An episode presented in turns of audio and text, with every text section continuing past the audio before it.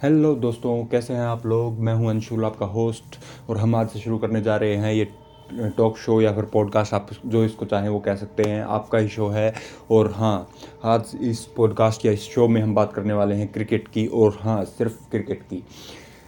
मुझे क्रिकेट बहुत पसंद है, मैं इसको बहुत सालों से देखता आ रहा हूँ फॉलो करता आ रहा हूँ, और अब पिछले दो या तीन सालों से मैं इसको बहुत डीपली फॉलो कर रहा हूँ। आई जस्ट लव क्रिकेट और हमारा देश क्रिकेट को सिर्फ़ क्रिकेट नहीं मानता है, एक फेस्टिवल मानता है तो उसको सेलिब्रेट करने के लिए कुछ तो होना चाहिए और उसके लिए मेरे ख्याल में ये पॉडकास्ट बिल्कुल सही चीज़ होगी। तो आज से हम ये पॉडकास्ट शुरू करने जा रहे हैं और आज से ही क्यों? मैं ये बहुत दिनों से शुरू करने वाला चाहता था, लेकिन आज ही मौका मिला और इसका एक कारण भी है, क्योंकि अब सबसे बड़ी ट्रॉफ़ी जो एक साल में होती है इंडिया के लिए एक बायोलेटरल सीरीज़ जो इंडिया के लिए सबसे बड़ी होती है, वो आने जा रही है। वो है बॉर्डर गावस्कर ट्रॉफ़ी जो कि सिर्फ़ तीन दिन दूर है। सुबह साढ़े साढ़े नौ बजे से बहुत मज़ा आने वाला है। परसों सुबह शुरू सॉरी नाइन्थ को सुबह वो शुरू हो जाएगी नाइन्थ ऑफ़ फैब को। तो उसमें भी बहुत मज़ा आने वाला है। पिछली बार बॉर्डर गावस्कर ट्रॉफ़ी में जो हमने इतिहास बनाया था, जो हमने पूरी दुनिया को दिखा दिया था कि हम किस मिट्टी के बने हैं तो उसमें बहुत मज़ा आया था दोस्तों। और बहुत ज़्यादा मज़ा आने वाला है इस पॉडकास्ट पे भी। हम इस पॉडकास्ट पे बहुत सारी क्रिकेट से इंटरेस्टिंग क्रिकेट के बारे में इंटरेस्टिंग बातें करेंगे क्रिकेट के पास्ट के बारे में बातें करेंगे क्रिकेट के फ्यूचर के बारे में बातें करेंगे और पोटेंशियल फ्यूचर के बारे में बात करेंगे कि जो हो सकता है, जिसकी भी कन्फर्मेशन नहीं है, लेकिन जो हो सकता है। तो शुरू करते हैं हमारे पॉडकास्ट के साथ। Welcome you all to the cricket podcast how is that episode one let's go तो चलिए दोस्तों सबसे पहले बात कर लेते हैं हमारे सबसे रीसेंट मैच या फिर जो अभी लाइव चल रहा है, जिस वक्त मैं ये रिकॉर्ड कर रहा हूँ, उस मैच के बारे में, जो कि अभी चल रहा है वेस्ट इंडीज़ और जिम्बावे के बारे में। काफ़ी लोग आप में से इस मैच के बारे में इंटरेस्टेड नहीं होंगे और काफ़ी लोग आप मैं, इसको फॉलो नहीं कर रहे होंगे, लेकिन मैं इसको बहुत दिल से फॉलो कर रहा हूँ, क्योंकि मुझे उम्मीद है जिम्बावे टीम से। मैं देखना चाहता हूँ कि जो टीम्स अभी तक कंपटीशन में नहीं है, जो जिन टीम्स को अभी तक कंपटीशन नहीं माना जाता, वो और डेवलप करे, और आगे आए, जैसे कि आयरलैंड जिम्बावे स्कॉटलैंड और भी बहुत सारी टीम है, जैसे केन्या वगैरह सॉरी केन्या तो अभी शायद वर्ल्ड क्रिकेट से बाहर जा चुकी है, लेकिन और भी बहुत सारी टीम्स हैं।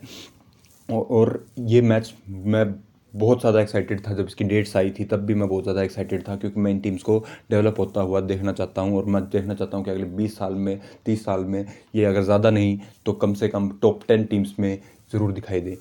और जहाँ तक जिम्बाब्वे की बात है, आप लोग काफ़ी लोग सोच के बैठे होंगे कि ये सीरीज़ ये मैचेज़ सारे एक तरफा होने वाले हैं, एक तरफा होने वाले हैं, लेकिन मुझे ऐसा नहीं लगता। मुझे लगता है कि कुछ ना कुछ चैलेंज तो जिम्बाब्वे भी ज़रूर प्रोड्यूस करेगी। जिम्बाब्वे को हम कंपटीशन में आता हुआ देख देख चुके हैं। पहले भी उनका इंटेंट देख चुके हैं। वो हमेशा जीतने के लिए खेलते हैं। चाहे वो कैसा भी परफॉर्म करे, लेकिन वो हमेशा जीतने के लिए जाते हैं। हम ये world T twenty world cup में भी देख चुके हैं, जब उन्होंने पाकिस्तान को हराया था। सिर्फ़ एक रन से ही हराया था भले ही, लेकिन बहुत अच्छा मैच हुआ था। वो बहुत टाइट मैच था वो। और वो मैच बहुत ही सुंदर और खूबसूरत और एक ऐतिहासिक मैच था जिम्बाब्वे के क्रिकेट हिस्ट्री में। तो इस हिसाब से अगर देखा जाए तो वो बहुत अच्छा डेवलप कर रहे हैं। एक टाइम पे जिम्बाब्वे की टीम अच्छी हुआ करती थी, जब 2000 से पहले थी तो ठीक एवरेज टीम हुआ करती थी, लेकिन उसके बाद में वो डिक्लाइन होती चली गई और अब वक्त है कि वो वापस थोड़ा थोड़ा धीरे धीरे करके अपर साइड आ रही है। कुछ उसमें फाइनेंशियल दिक्कत भी आप मान सकते हैं, क्योंकि जिम्बाब्वे की टीम जो है वो थोड़ी फाइनेंशियली पीछे है, लेकिन मुझे लगता है कि वो अच्छा तरीके से डेवलप कर सकती है अगले आने वाले सालों में। और मैं इस मैच के लिए बहुत ज़्यादा एक्साइटेड हूँ। हालाँकि अभी जो वेस्ट इंडीज़ टीम है, वो दो या ढाई दिन लगातार बैटिंग कर चुकी है। हालाँकि लगातार नहीं, क्योंकि बीच में एक दिन जो है एक दिन तो नहीं, दो सेशंस जो है एक दिन के, वो बारिश के बदौलत ख़राब हो गए और जो पहला दिन था, उसका तीसरा सेशन भी ऐसे ही धुल गया। तो उस वजह से हम, मैं सिर्फ़, हमें अभी तक मैच में तीन सेशंस जो है धुल चुके हैं अपने इस मैच में, वेस्ट इंडीज़ वर्सेस जिम्बाब्वे के मैच में। और अब वेस्ट इंडीज़ जो है वो डिक्लेयर कर चुकी है और उसके बाद में अभी जिम्बाब्वे बैटिंग करने उतरी है। अभी तक स्टार्ट हुआ है तो मैं इसके ऊपर कुछ भी टिप्पणी नहीं करना चाहूँगा कि आगे इस मैच में क्या होगा, लेकिन हाँ डोमिनेटिंग तो रही है, क्योंकि पहले दोनों जो ओपनर्स थे वेस्ट इंडीज़ के, उन्होंने सेंचुरी मारी है और बहुत ही अच्छा खेले हैं। यहाँ तक कि चंद्रपोल ने तो 200 भी मारा है। आ, मैं आपको प्रॉपर फिगर्स बता देता हूँ उनके 207 चंद्रपोल ने मारे हैं और ब्रेथवेट ने एक सौ बयासी पर आउट हो गए। तो हाँ बिल्कुल मोस्ट ऑफ़ द स्कोरिंग दोनों ने ही किया वेस्ट इंडीज़ की तरफ़ से। लेकिन हाँ वेस्ट इंडीज़ डोमिनेटिंग रही है लेकिन मैं एक्सपेक्ट करूँगा कि जिम्बावे भी इसमें ज़रूर आए, इस कंपटीशन में ज़रूर आए और फाइट बैक करे और अच्छा फाइट बैक देखने को मिले। मुझे इन दोनों ही टीम से बहुत ज़्यादा उम्मीदें हैं। ऐसा नहीं है कि वेस्ट इंडीज़ से मैं ये सोच के बैठा हूँ कि सिर्फ़ जिम्बावे ही जीतनी चाहिए, नहीं। वेस्ट इंडीज़ भी जीतनी चाहिए वेस्ट इंडीज़ भी डिज़र्व करती है। वेस्ट इंडीज़ हालाँकि पिछले कुछ टाइम में इतना अच्छा क्रिकेट नहीं खेल रही है।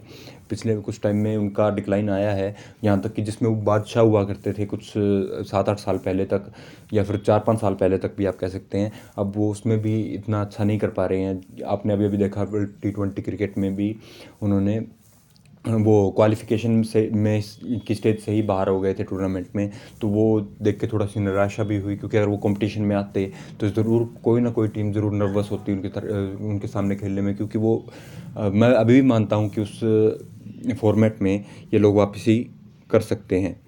और इस मैच से मुझे बहुत ज़्यादा उम्मीदें हैं। चलिए देखते हैं इस मैच में क्या होता है, लेकिन अब हम बात कर लेते हैं हमारी खुद की टीम की, इंडियन टीम की, या फिर बात कर लेते हैं बॉर्डर गवस्कर ट्रॉफ़ी की, जो हमारे सामने आने वाली है। उससे पहले थोड़ा सा प्री कैप तो बाकी है, जिनको पता नहीं है, या फिर री कैप जिसको आप कहते हैं, कि जिनको पता नहीं है कि आखिर पिछले साल हुआ क्या था, या फिर जो नए आए हैं क्रिकेट में, उनको पता नहीं है कि आखिर ये चीज़ है क्या? बॉर्डर गवस्कर ट्रॉफी हम इतना मायने क्यों रखती है? वो ये इतनी बड़ी राइवलरी क्यों मानी जा रही है पिछले कुछ दो या तीन या चार सालों में? क्यों इतनी बड़ी चीज़ बन गई है ये इंडिया और ऑस्ट्रेलिया दोनों के लिए? तो हम थोड़ा सा रिकैप ले लेते हैं इस चीज़ के लिए। तो मैं आपको बता दूँ कि पिछले दो साल दो साल पहले जो हुआ था क्रिकेट मैदान में, वो एक जंग से कम नहीं था। एक बहुत बड़ी लड़ाई हुई थी एक ऐसे टीम के सामने, जो कि शायद उस फॉर्मेट के बे बेताज बादशाह थे। और उन्होंने मतलब हमारे जो बल्लेबाज थे, हमारे जो गेंदबाज थे, उन्होंने रंग बरसाया था जीत का गाबा के मैदान पे जहाँ पे वो पिछले तैंतीस सालों में एक बार भी नहीं जीते थे। वो भी ऐसी परिस्थितियों में जब हमारे हाथ में से से जीत निकल के बाहर गिरती हुई दिखाई दे रही थी लग रहा था कि कोई चांस नहीं है जीतने का। लेकिन फिर भी हमारे नौजवान खिलाड़ियों ने, हमारे उन खिलाड़ियों ने जो अभी हमारे देश का फ्यूचर बनाने वाले हैं क्रिकेट वर्ल्ड क्रिकेट में, उन्होंने हम अपना टेम्परामेंट दिखाया और बताया कि इंडिया क्या कर सकती है और किस लेवल तक जा सकती है जीतने के लिए। तो हुआ क्या था? हुआ ये था कि सबसे पहला मैच जो हुआ, उसमें फ़र्स्ट इनिंग तक इंडिया डोमिनेट कर रही थी। लेकिन जैसे ही तीसरी इनिंग आई और इंडिया बैटिंग करने उतरी, इंडिया थर्टी सिक्स पर ऑल आउट हो गई। इंडिया के थर्टी सिक्स पर ऑल आउट होते ही सब जश्न मनाने लगे ऑस्ट्रेलियंस सब वर्ल्ड क्रिकेट से जितने भी एक्सपर्ट्स थे या फिर ये जो क्या कहते हैं, गुरु थे इनके वर्ल्ड क्रिकेट के, वो सब इकट्ठा हुए, वो ट्वीट करने लगे कि इंडिया फोर ज़ीरो से हारेगा, ज़ीरो ज़ीरो हारेगा, सॉरी, फोर ज़ीरो हारेगा हारेगा, थ्री ज़ीरो हारेगा, कुछ ना कुछ ट्वीट करने लगे या फिर वाइट वॉश हो जाएगा इंडिया। ऐसे ऐसे ट्वीट्स करने लगे और पहला मैच हम वहाँ हार गए और बहुत ही ज़्यादा आसानी से हारे। एक तरफा मैच हो गया था तीसरी इनिंग के बाद, क्योंकि सिर्फ़ एक सौ बीस के आसपास का ही टारगेट उनके पास रह गया था। उसके बाद में जब सेकंड मैच आया तो हमने शुरुआत से लेकर आखिरी तक डोमिनेट किया, लेकिन दिक्कत कहाँ शुरू हुई? दिक्कत शुरू हुई पहले ही मैच से। पहले ही मैच में हमें इंजरीज़ देखने को मिली, जैसे कि शमी इंजर हो गए, और दूसरे ही मैच में फिर बुमराह भी इंजर हुए। और भी ये उमेश यादव भी इंजर हुए। तो हमारी जो बॉलिंग लाइनअप थी, जो पेसर्स की लाइनअप थी, वो ख़त्म हो गई। बिल्कुल उसके कमर टूट गई और हमारे पास कोई भी पेसर्स नहीं बचे।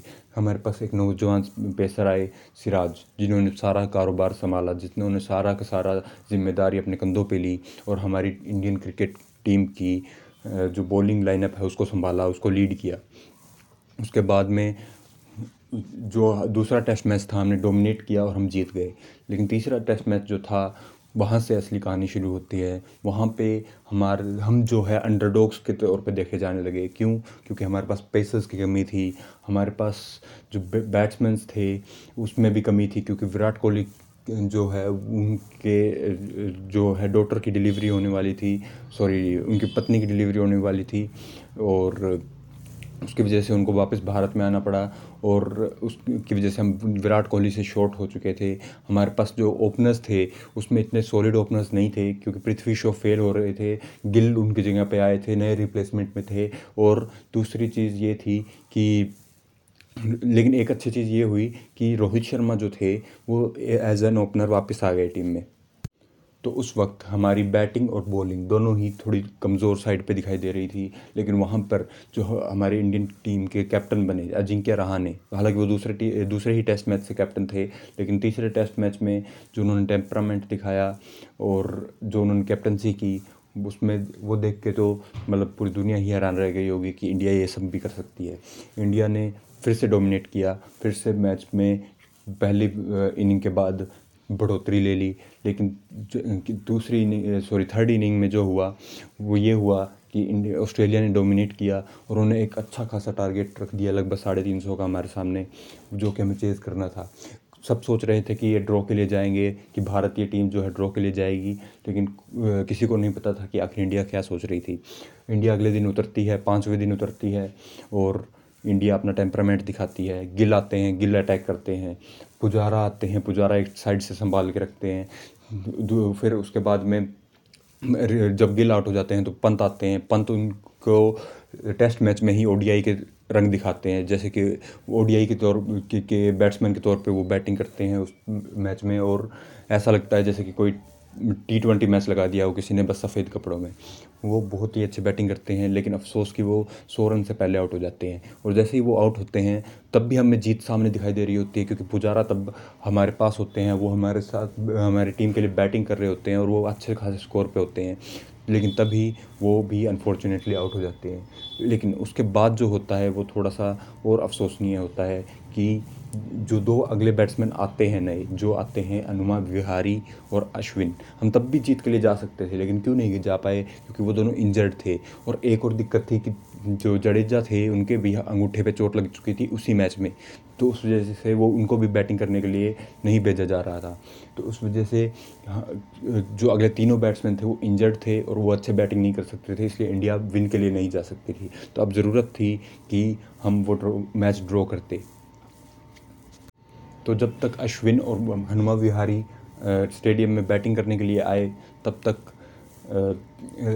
डेढ़ सेशन बाकी था दिन, उनका, और सब सोच के बैठे थे कि इंडिया वो मैच हारने वाली है, क्योंकि दो इंजर्ड बैट्समैन या तीन इंजर्ड बैट्समैन को पूरे दिन बैटिंग करते हुए बहुत ज़्यादा डिफ़िकल्टी हो सकती है।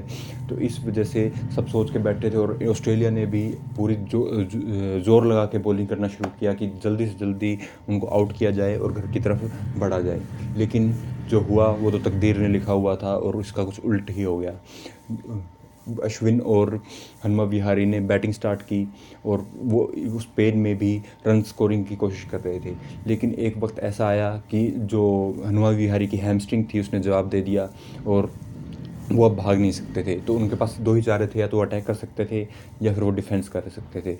लेकिन उन्होंने वो ही किया जो उनके लिए, उनके पास बेस्ट था। उन्होंने डिफेंस किया क्योंकि मैच बचाना ज़रूरी था। तो उन्होंने मैच बचाने के लिए डिफेंस करने का ऑप्शन चुना और वो डिफेंस करते ही चले गए, करते ही चले गए।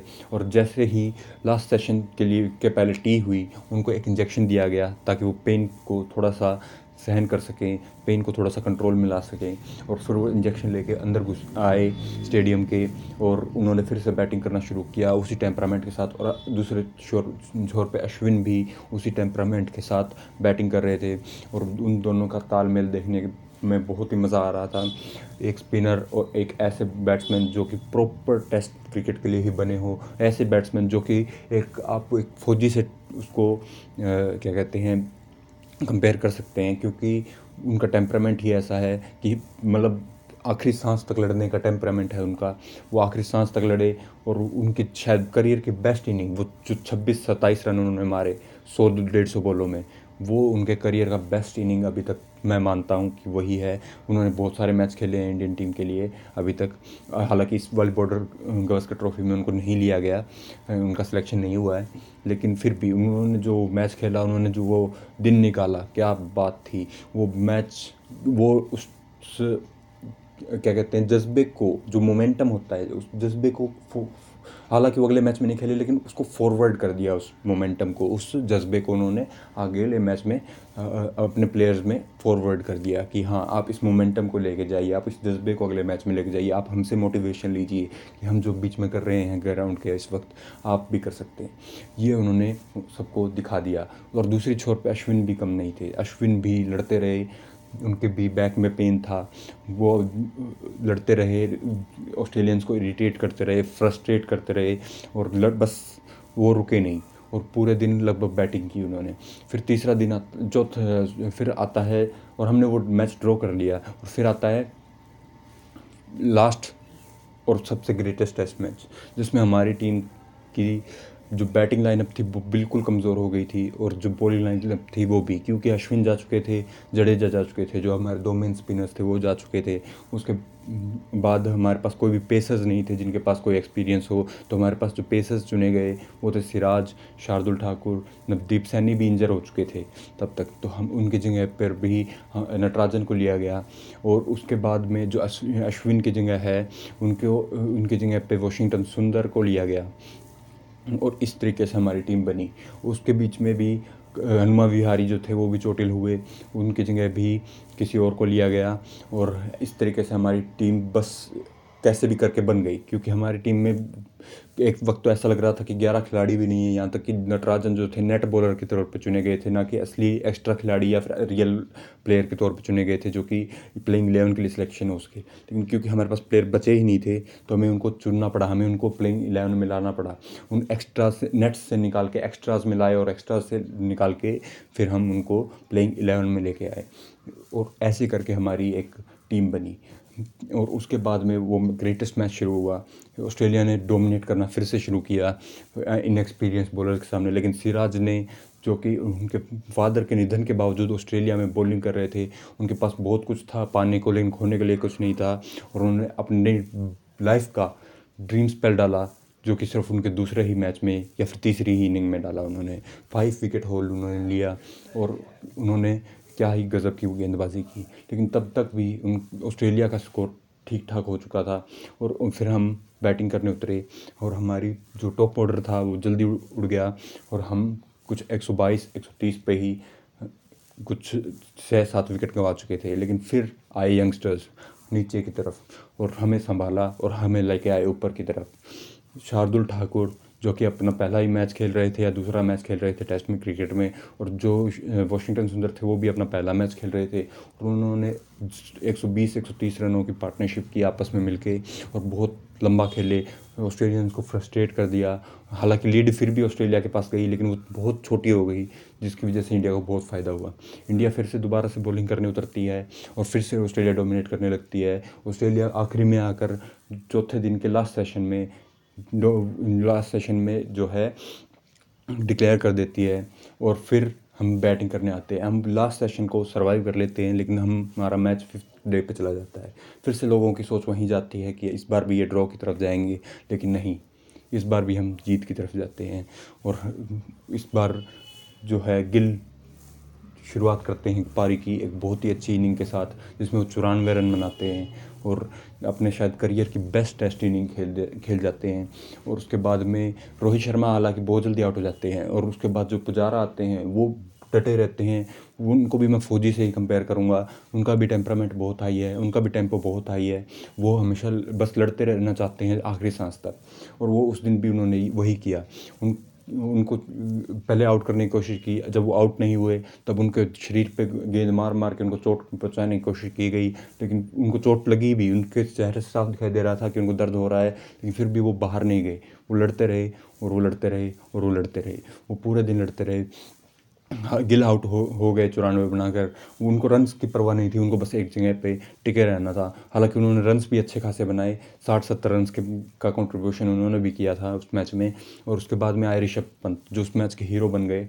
और उन्होंने आखिरी फिनिशिंग टच किया जिसमें उनकी सेंचुरी तो नहीं आई, लेकिन वो जो उन्होंने नब्बे, इक्यानवे रन बनाए थे, वो उनके करियर का शायद बेस्ट इनिंग बन गई। और आज भी वो मैच ऋषभ पंत के के नाम से मशहूर होता है। वो मैच खेला गया था गाबा के ग्राउंड पे, जो कि गाबा का ग्राउंड जो है, दुनिया में ऐसा ग्राउंड माना जाता है जहाँ पे ऑस्ट्रेलिया पिछले तैंतीस साल में कोई भी टेस्ट मैच नहीं आ रही है। और हमने वो किला फ़तह किया, वो ऑस्ट्रेलिया का किला हमने फ़तह किया, उसको तैंतीस साल में पहली बार हमने हराया। हालाँकि हम बहुत सारे स्ट्रिक्स तोड़ने के लिए, बहुत सारे ये जो कुछ सालों तक चलते रहते हैं, ऐसी चीज़ों को तोड़ने के लिए हम माने जाते हैं ऑस्ट्रेलिया के खिलाफ। हमने बहुत सारी स्ट्रीक्स ऑस्ट्रेलिया की तोड़ी है, जैसे मोस्ट विनिंग मैचेस की और मोस्ट ईयर्स की हमने ये बहुत सारी स्ट्रिक्स जो है हमने ऑस्ट्रेलिया की तोड़ी है। तो वो था एक ग्रेटेस्ट टूर्नामेंट एक ग्रेटेस्ट बायोलेटरल सीरीज़ जो कि इंडिया और ऑस्ट्रेलिया के बीच में खेली गई। आज भी मैं मानता हूँ कि उससे बेहतरीन टेस्ट सीरीज़ कोई भी नहीं हो सकती। आज भी मैं उनके हाइलाइट्स देख लेता हूँ। आज भी मैं उनके ऊपर बनी डॉक्यूमेंट्रीज देख लेता हूँ। मोटिवेशन पाने के लिए जब भी मुझे चाहिए होती है, जब भी मुझे कुछ भी ऐसी चीज़ की ज़रूरत होती है कि मैं लो फील करता हूँ, तब मैं उसको देख लेता हूँ। मेरा दिन बन जाता है। मैं बस प्यार करता हूँ बायलेटरल सीरीज़ से। वो एक ग्रेटेस्ट कम की स्टोरी है। आपको भी ज़रूर देखनी चाहिए। आपको भी ज़रूर चेकआउट करना चाहिए कि आखिर उन टेस्ट मैचेस में हुआ क्या था? क्योंकि जो आँखों आँखों से देख के आपको मिलेगा, वो सुन के नहीं मिलेगा। मैं आपको पहले ही बता देता हूँ। हाँ लेकिन पॉडकास्ट ज़रूर सुन के जाइएगा, सुने बिना मत जाइएगा। तो चलिए, आपको कैप तो मिल ही गया होगा थोड़ा बहुत। अगर समझ में आया हो तो बातों से मेरी। पहला पॉडकास्ट है, आज मेरा तो थोड़ा माफ़ करना। थोड़ा सा मुझे धीरे धीरे करके सीखना पड़ेगा। लेकिन होप आप समझेंगे। तो ये पहला ही सीज़न है, हम धीरे धीरे करके साथ में सीखेंगे, साथ में सुनेंगे, साथ में इंजॉय करेंगे। तो अब हम आपको रिकैप दे चुके हैं। तो अब हम शिफ्ट हो जाते हैं थोड़ी लेटेस्ट न्यूज़ और लेटेस्ट अपडेट्स के बारे में, जो कि वर्ल्ड क्रिकेट के अंदर इस वक्त चल रहे हैं या फिर बॉर्डर गवास्कर ट्रॉफी से रिलेटेड चल रहे हैं। तो जो सबसे बड़ी न्यूज़ और सबसे लेटेस्ट न्यूज़ और सबसे, मैं कहूँगा, थोड़ी सी दिल को ठेस पहुँचाने वाली न्यूज़ जो इस वक्त आ रही है, वो ऑस्ट्रेलियन क्रिकेट की तरफ़ से आ रही है, वो है हेज़लवुड जो है इंजर्ड हो चुकी हैं कोई नेट सेशन के वक्त, जिसकी वजह से उनको पहले मैच में डाउटफुल माना जा रहा है कि वो खेल पाएँगे या नहीं खेल पाएँगे। इससे मुझे लगता है कि इंडिया शायद अपना फ़ायदा समझेगी और ऑस्ट्रेलिया शायद अपना नुकसान समझेगी, लेकिन क्रिकेट का नुकसान हो रहा है इससे। क्रिकेट बहुत ज़्यादा नुकसान में है इससे और अब मैं मैं एज अ क्रिकेट लवर ये चाहूँगा कि दो बेस्ट टीम्स आपस में भिड़े और हेज़लवुड अगर होते तो चार चाँद लग जाते उस चीज़ के अंदर भी और मज़ा आ जाता वो फाइट्स देखने में हेज़लवुड वर्सेस विराट कोहली या फिर हेज़लवुड वर्सेस जो भी ईशान किशन या फिर सूर्या कुमार यादव खेलेंगे ऋषभ पंत की जगह या फिर गिल भी अच्छा टक्कर दे सकते थे हेज़लवुड को। लेकिन अभी डाउटफुल लग रहे हैं वो पहले टेस्ट मैच के लिए जो कि नौ तारीख से शुरू होगा। तो वो, मैं थोड़ा सा दुखी हूँ इस चीज़ से, इस न्यूज़ से कि हेज़लवुड नहीं खेल पा रहे हैं। बहुत ही अच्छे बॉलर हैं, बहुत ही अच्छे पेस बॉलर हैं, बहुत ही अच्छा सीम बॉलर हैं, बहुत ही अच्छे स्विंग कराते हैं गेंद को, बहुत ही अच्छे टेस्ट बॉलर हैं वो।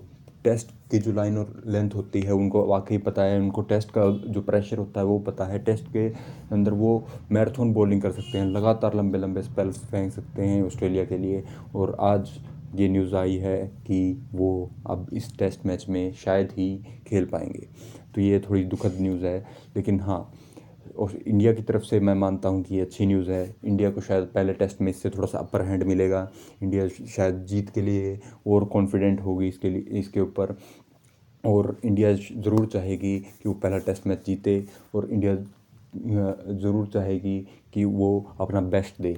और ये चीज़ उनके लिए थोड़ी सी पॉजिटिव है, लेकिन ऑस्ट्रेलिया के लिए थोड़ी सी नेगेटिव है, क्योंकि वो भी इंडिया को थोड़ा सा ये चाहेंगे कि वो रिवेंज ले सके इंडिया से। और वो उनको थोड़ा सा बैक फुट पे ले आएगा, जब हैज़लवुड उनकी टीम से चल जाएँगे, क्योंकि वो भी रिवेंज सीख कर रहे हैं। क्यों रिवेंज सीख कर रहे हैं वो इंडिया से? क्योंकि वो इंडिया ने ही तो उनको पिछली बार ऑस्ट्रेलिया में हराया था बॉर्डर गवास्कर ट्रॉफी में, और वो एक बहुत ही ह्यूमिलिएटिंग विन थी सॉरी ह्यूमिलेटिंग लूज थी फॉर ऑस्ट्रेलिया तो ज़रूर चाहेगा ऑस्ट्रेलिया कि ये जो राइवलरी है, इसमें एक अपर हैंड ले, एक और रिवेंज लें, एक बदला लें इंडियन टीम ऑस्ट्रेलिया की टीम और आप कभी भी मैच शुरू होने से पहले ही या फिर सीरीज़ शुरू होने से पहले ही बैक फुट पे नहीं जाना चाहते तो ये थोड़ा सा ज़रूर बैक फुट पे ले आएगा, लेकिन हाँ ऑस्ट्रेलिया की बॉलिंग लाइनअप और बैटिंग लाइनअप दोनों ही ऐसी है कि वो शायद ऐसे बहुत सारे बॉलर्स चाहे वो यंग हो या फिर ओल्ड हो, उनको मैनेज कर सकती है और ऐस, उनका बिल्कुल लाइक टू लाइक रिप्लेसमेंट आराम से ढूंढ सकती है। तो मैं एक्सपेक्ट करूँगा कि वो एक अच्छे बॉलर को खिलाएँ, एक अच्छे उनकी जगह जो रिप्लेसमेंट है वो लाएँ और हमें बहुत मज़ा आए उस टेस्ट मैच में। हमें वो आखिरी पाँचवें दिन तक जाए और फिर हमें रिज़ल्ट मिले, चाहे वो रिज़ल्ट हो हो विन लूज़ या ड्रॉ, मुझे नहीं पता, लेकिन वो एक एक्साइटेड मैच होना चाहिए। उसमें अगर ड्रॉ भी हो तो आखिरी तक गूज बम्स आने चाहिए, रोंगटे खड़े हो जाने चाहिए। अगर वो जीत भी हो तो वो भी एकदम टक्कर की जीत हो, एक तरफा जीत ना हो, और अगर वो लूज़ भी हो तो भी वो एक तरफा जीत एक तरफा लूज़ ना हो, वो भी एक टक्कर की लूज़ हो। तभी क्रिकेट में जीत होगी, क्रिकेट की जीत होगी, मज़ा आएगा। और जो दूसरा न्यूज़ और अपडेट आ रहा है इसी सीरीज़ से रिलेटेड वो ये है कि, और वो थोड़ा सा इंटरेस्टिंग भी है क्योंकि ऑस्ट्रेलियन टीम ने स्पिन की प्रैक्टिस करने के लिए एक इंडियन बॉलर एक इंडियन नेट बॉलर को हायर किया है, जो कि बेंगलुरु से हैं, उनको स्पिन की प्रैक्टिस कराने के लिए खास करके अश्विन के खिलाफ। महेश पिथिया उन बॉलर का नाम है, उनका एक्शन और उनकी बॉलिंग स्टाइल जो है, वो बिल्कुल अश्विन से रिलेटेड और अश्विन से ही मतलब फेमिलियर मानी जाती है और इस वजह से स्मिथ खास करके वो चाहते थे कि ये ही उनको नेट बॉलिंग में प्रैक्टिस कराएँ और उन्होंने उनको चुना है नेट बॉलिंग में प्रैक्टिस कराने के लिए। लेकिन मुझे लगता है कि अश्विन अन्ना जो है, अश्विन जो सर बॉल बॉलिंग करते हैं, वो अलग ही लेवल पे बॉलिंग करते हैं। उनकी आप चाहे किसी और मशीन बना लीजिए, उनकी तरफ़, उनकी तरह बॉलिंग करने के लिए, या फिर आप किसी एक ऐसे बॉलर को ले आइए जो उनकी तरह एक्शन करते हो, उनकी तरह बॉलिंग करते हो, लेकिन आप उनकी कंपटीशन मुझे नहीं लगता कि कर सकते हैं। क्योंकि सिर्फ़ बॉलिंग स्टाइल ही कुछ नहीं होता। बॉलिंग स्टाइल हर एक के पास होता है। बॉलिंग स्टाइल ऐसे बॉलर्स के पास भी था जो कि अपने करियर में ज़्यादा कुछ कर नहीं पाए। बॉलिंग स्टाइल ऐसे बॉलर्स के पास भी था जो कि अपने करियर में बहुत ज़्यादा कुछ कर गए। और बॉलिंग स्टाइल कुछ ऐसे भी था जो कि कुछ एक दो साल के लिए आए, बहुत ज़्यादा लाइमलाइट में रहे और फिर उनका कोई भी न्यूज़ नहीं आई। ऐसी बहुत सारे खिलाड़ी वर्ल्ड क्रिकेट में आ आ चुके हैं, ना कि सिर्फ़ इंडियन क्रिकेट में भी। तो ऐसे बहुत सारे खिलाड़ी थे तो मुझे लगता है कि जो डिफरेंस बनाता है, वो दिमाग बनाता है। खास करके टेस्ट क्रिकेट में। टेस्ट क्रिकेट में अगर आपको विजय होना है, आपको कोई भी चीज़ अचीव करनी है तो आपके पास दिमाग होना चाहिए, एक शार्प दिमाग, एक शार्प ब्रेन ताकि आप एक टेस्ट मैच जीत सकें। एक टेस्ट मैच चेस से कम नहीं होता है चेस के गेम से कम नहीं होता है, और अश्विन अन्ना खूब जानते हैं, बखूब जानते हैं और अश्विन अन्ना जानते हैं कि कैसे बॉलिंग करनी है। वरना इंडिया में स्पिन बॉलर्स की कमी नहीं है। इंडिया के ओडियाई बॉलर्स भी हैं इंडिया के पास ओडियाई बॉलर्स हैं जिनमें चाहल आते हैं, जिनमें कुलदीप यादव आते हैं, लेकिन उनके अंदर से बहुत ही कम लोग जो है मेन टेस्ट क्रिकेट में बॉलिंग करते हैं। क्यों नहीं करते? क्योंकि उनके पास शायद, मैं ये नहीं कहूँगा कि वो उनका टैलेंट इतना नहीं है या फिर उनके पास जो है बॉलिंग स्टाइल ऐसा नहीं है कि वो उनको, उन स्तर पर बॉलिंग कर सके लेकिन मुझे लगता है कि एक्सपीरियंस वो मैटर करता है ब्रेन वो मैटर करता है। ब्रेन मानता हूँ कि यूजी चहल के पास भी है, बहुत ज़्यादा तगड़ा है। वो भी एक टाइम पर चेस के खिलाड़ी थे। लेकिन जो असली डिफरेंस वहाँ पर बनाता है, वो है एक्सपीरियंस वो एक्सपीरियंस वो जो शॉर्ट टेस्ट मैचेस का एक्सपीरियंस है अश्विन अन्ना के पास, जिसकी वजह से वो जानते हैं कि टेस्ट की लाइन और लेंथ क्या होनी चाहिए। टेस्ट के पास टेस्ट, एक टेस्ट प्लेयर के पास क्या लाइन और लेंथ होनी चाहिए? किस, अगर प्रेशर सिचुएशन में है तो उसको कैसे संभालना है? एक, क्योंकि प्रेशर सिचुएशन जो टेस्ट में होती है, वो कई बार क्या होता है कि घंटे घंटे, डेढ़ डेढ़ घंटे भी रह जाती है। हालाँकि टेस्ट क्रिकेट को छोड़ के अगर बाकी दोनों फॉर्मेट को देखा जाए ओ और टी ट्वेंटी, उन दोनों में जो सिचुएशन होती है, प्रेशर सिचुएशन जो होती है किसी भी टीम पर वो ज़्यादा देर तक टिकती नहीं है। हम ये आमतौर पे देखते हैं। आप बीस अगर पचास ओवर का मैच है तो बीस ओवर शायद एक टीम डोमिनेट करेगी, फिर उससे अगले दस ओवर कोई और टीम डोमिनेट करेगी, फिर शायद वापसी करे दूसरी टीम दोबारा, और शायद कई बार तो वापसी भी नहीं कर पाती है। तो प्रेशर हमेशा शिफ्ट होता रहता है जल्दी जल्दी, बीस पच्चीस ओवरों में। लेकिन उसमें तो कई बार ऐसा होता है कि आप पाँच पाँच घंटे तक भी लगातार प्रेशर आता रहता है आपके ऊपर, और आपको एब्जॉर्व करना पड़ता है। कई लोग जो एब्जॉर्व नहीं कर पाते, वो फ्रस्ट्रेशन के तौर पर या फिर इरीटेशन के तौर पर उसको बाहर दिखला देते हैं, झलका देते हैं। तो वो कंट्रोल आता है अश्विन अन्ना को, इसी वजह से वो ग्रेटेस्ट बॉलर भी हैं। हालाँकि एग्रेशन उनमें भी बहुत ज़्यादा है हमें बहुत बार देखने को मिलता है, जब भी उनको कोई ललकारता है या फिर कोई भी उनको कुछ गलत बोलता है पिच के ऊपर तो वो उसको छोड़ते नहीं हैं, वो उल्टा जवाब देते हैं और करारा जवाब देते हैं। मैं उसके भी बिल्कुल ख़िलाफ़ नहीं हूँ, वो भी ज़रूर करना चाहिए। आप अपने लिए ज़रूर लड़ेंगे और आपके देश के लिए ज़रूर लड़ेंगे। चाहे आपको अपनी ज़ुबान से चलाना, ज़ुबान चलानी पड़े, आपकी गेंद चलानी पड़े या फिर आपके बल्ले चलाना पड़े। और दूसरी बात, वो बल्ले से भी बहुत बड़ा कंट्रीब्यूशन करते हैं। चार सेंचुरीज़ हैं उनके नाम पर इंटरनेशनल टेस्ट क्रिकेट में। तो वो किसी हीरे से कम नहीं है इंडियन टेस्ट क्रिकेट के अंदर। बहुत ही बखूब खिलाड़ी हैं और मुझे नहीं लगता कि उनकी मैचिंग हो सकती है या फिर कोई भी ऐसे ही एक उनके जैसा स्टाइल का बॉलिंग करने वाला या उनकी तरह गेंद फेंकने वाला कोई भी बॉलर उनका बराबरी नहीं कर सकता। हालाँकि मैं ये नहीं कह रहा हूँ कि वो बॉलर ख़राब हैं या फिर वो बॉलर अच्छे नहीं हैं या फिर वो बॉलिंग अच्छी नहीं करते हैं। वो होंगे अच्छे। आगे आने वाले टाइम में हो सकता है कि वो भी एक इंडिया की लीडिंग विकेट टेकर बने, एक लेजेंडरी बॉलर बने। ऐसा हो सकता है। लेकिन मैं उनकी बुराई नहीं कर रहा हूँ। मैं बस ये कह रहा हूँ कि आप किसी और को किसी और की तरह कंपेयर नहीं कर सकते और आप उस, मुझे नहीं लगता कि उनके ब्रेन की मैचिंग इस वक्त उनसे कर सकते हैं, महेश से कर सकते हैं, नहीं। आई डोंट थिंक सो और मुझे लगता है कि थोड़ी बहुत प्रैक्टिस हो सकती है उससे, लेकिन जो असली जंग का मैदान है, जो कि उस ग्राउंड पे होगा, जो कि नौ तारीख को होगा, उसके अंदर मुझे नहीं लगता कि आप उनके दिमाग के मैचिंग कर सकते हैं या फिर आप उसके दिमाग को पढ़ सकते हैं, क्योंकि वो तो अलग लेवल पे चलता है। अश्विन अन्ना तो चलिए है ही ग्रेट अब बात कर लेते हैं अगले अपडेट और न्यूज़ की, जो कि है जडेजा के बारे में। जडेजा के बारे में माना जा रहा है कि वो वापस आ चुके हैं, उनको ग्रीन चिट मिल चुकी है और होपफुली वो hundred and one percent Indian team की तरफ़ से खेलेंगे। बहुत टाइम हुआ, बहुत अरसा हो गया है उनको किसी भी इंटरनेशनल मैच में देखे हुए। उनके अंगूठे के पास ऊपर चोट लगी थी, उनके अंगूठे पर ही ज़्यादातर चोट लगती है, मुझे नहीं पता क्या कारण है उस चीज़ का। लेकिन उनके अंगूठे पे बहुत ज़्यादा चोटें लगती है और उसी इंजरी की वजह से वो पिछले छः सात महीने से इंटरनेशनल क्रिकेट से बाहर थे। उनको कहा गया था कि वो एक रणजी मैच उनको खेलना ज़रूरी है ताकि वो सिलेक्शन के लिए एलिजिबल हो सकें वो बॉर्डर गवस्कर ट्रॉफ़ी के लिए और वो वो मैच खेल चुके हैं और उसमें उन्होंने अच्छा परफॉर्मेंस भी दिया है। तो इस वजह से वो इस टेस्ट सीरीज़ के लिए भी उनको ग्रीन चिट मिल चुकी है और वो इस टेस्ट मैच में भी बिल्कुल शायद one hundred and one percent खेलेंगे और ये एक अच्छी न्यूज़ है क्योंकि हमारी टीम जितनी स्ट्रॉन्ग होगी, उतना अच्छा है और वो ऊपर से हमें नीचे की तरफ़ एक फिनिशिंग रोल भी दे देते हैं जब हमारी टेस्ट टीम खेलती है। और अगर हम थोड़ा बहुत कोलेप्स भी करते हैं कई बार तो भी वो नीचे एंकर का रोल निभा लेते हैं। हमने ये भी बहुत बार देखा है। तो वो दोनों ही रोल निभा सकते हैं और वो बहुत ही फास्ट बॉलिंग बहुत ही जल्दी जल्दी बॉलिंग करके सिर्फ़ एक मिनट के अंदर तो कई बार वो ओवर ख़त्म कर देते हैं। वो, उससे क्या होता है कि बैट्समैन को सोचने का वक्त नहीं मिलता कि अगली बॉल क्या हो सकती है, या फिर वो किस तरीके से बॉलिंग करेगा, या फिर किस स्टाइल के साथ बॉलिंग करेगा, कौन सी बॉल करेगा, ये सोचने का वक्त नहीं मिलता और उसकी वजह से शायद जडेजा विकेट ले ले पाए या ना ले पाए, लेकिन जो दूसरे एंड से जो बॉलिंग कर रहा है, जो दूसरे कॉर्नर से बॉलिंग कर रहा है, उसको वक्त मिल जाता है सोचने का और उसको वक्त मिलता है विकेट लेने का, उसको वक्त मिलता है प्रेशर बनाने का। तो उस प्रेशर की वजह से वो विकेट ज़रूर ले सकता है। तो आप जडेजा को किसी भी कीमत पर कम नहीं आ सकते और उनकी फील्डिंग तो माशाल्लाह है ही बहुत बखूब। वो क्या ही फील्डिंग करते हैं। उन, आप उनके तरफ़ बिल्कुल भी रिस्क नहीं लेना चाहेंगे जब उनके हाथ में बॉल हो और वो फील्डिंग कर रहे हो। वो बाउंड्री से भी आपकी किलियाँ बिखेर सकते हैं रन आउट करते वक्त। आप उनकी तरफ़ बिल्कुल भी रिस्क नहीं लेना चाहेंगे। तो वो फील्डर भी बहुत तेज़ हैं। तो वो एक तरीके से आप मान सकते हैं जेम हैं क्रिकेट के वर्ल्ड में।